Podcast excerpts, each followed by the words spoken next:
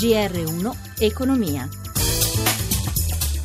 11.32, buongiorno da Giuseppe Di Marco. Borse europee positive, a Piazza Affari il titolo generale ha toccato il massimo da un anno.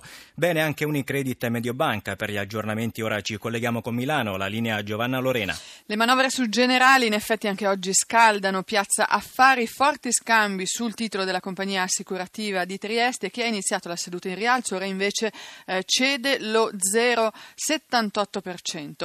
Eh, acquisti su Mediobanca, primo azionista di generali generali più 3,2%, mentre Intesa San Paolo è in calo del 2,2%. La banca milanese ieri sera ha confermato l'interesse per il Leone di Trieste, parla di possibili combinazioni industriali. In evidenza sul listino soprattutto Unicredit, principale socio di Mediobanca, il titolo è scattato al rialzo e il migliore sul listino guadagna quasi il 6%. Su quanto accade in questi giorni in borsa si è mossa la Consob che vigila sul mercato, ha convocato tra oggi e domani i vertici di Intesa, Generali e Unicredit.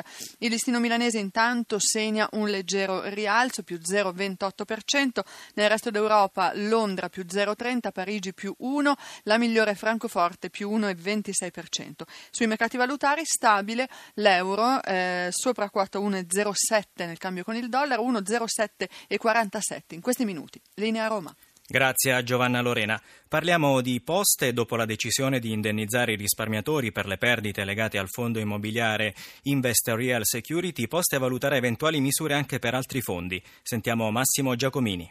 Ogni decisione sarà presa quando i fondi arriveranno a scadenza. Dunque, ha spiegato Francesco Caio, amministratore delegato di Poste, è presto per stabilire se e come intervenire sui tre fondi immobiliari Alfa, Europa Immobiliare 1 e Obelisco, collocati tra il 2002 e il 2005. Il numero uno di Poste, in audizione alla Camera, ha spiegato che la società sta monitorando i tre fondi immobiliari. L'andamento di Alfa oggi non crea allarme per Poste. A rischiare forti perdite, come accaduto per il fondo IR RS, che ricordiamo ha comportato l'offerta di un risarcimento totale ai risparmiatori, sono Europa Immobiliare 1 e Obelisco, ma i tempi non sono stretti perché il primo scadrà a fine 2017 e il secondo l'anno successivo. Caio ha ricordato che chi ha sottoscritto attraverso poste quote del fondo IRS riceverà una raccomandata ai primi di marzo con tutte le informazioni per il risarcimento. Ci sarà un call center dedicato e per chi è all'estero o impossibilitato ad andare personalmente negli uffici postali sarà possibile una delega.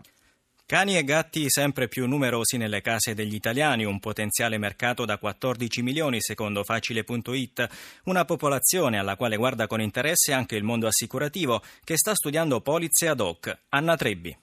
Altro che 44 gatti senza padrone, altro che 4 cani per strada. Se i conti di facile.it sono giusti, nelle case degli italiani abitano 14 milioni di quattro zampe. Il 55% delle famiglie ne ha almeno uno, cui garantisce un pasto al giorno, una comoda poltrona o un tappeto su cui sonnecchiare. Animali da curare e proteggere, da qui l'idea di assicurarli con polizze ad hoc. Un mercato molto allettante che potrebbe tradursi in un giro d'affari da oltre 530 milioni di euro per le sole responsabilità responsabilità civili, la stima del principale compratore di prodotti assicurativi. I costi in linea generale sono contenuti ma variano con l'età e la razza dei piccoli amici. 40 euro l'anno se si tratta di specie innocue con meno di 6 mesi e più di 10 anni, il doppio se si tratta per esempio di Pitbull, Rottweiler o Dogo argentino tra 1 e 7 anni di età. La polizza copre i danni causati a terzi o loro proprietà e le spese per la loro salute. C'è anche una polizza per i viaggi, per le visite veterinarie all'estero, i servizi e le strutture pet friendly. Impossibile però stipulare polizze per animali utilizzati nella caccia e nei combattimenti clandestini, esclusi anche i cani poliziotto o di soccorso e in ogni caso tutti gli animali domestici non iscritti all'anagrafe o maltrattati dai proprietari.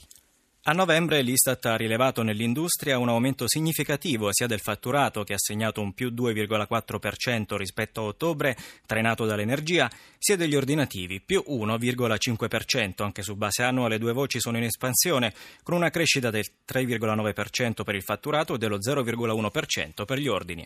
Ed è tutto, grazie a Gianni Tola per la parte tecnica, da Giuseppe Di Marco, buon proseguimento di ascolto su Radio 1.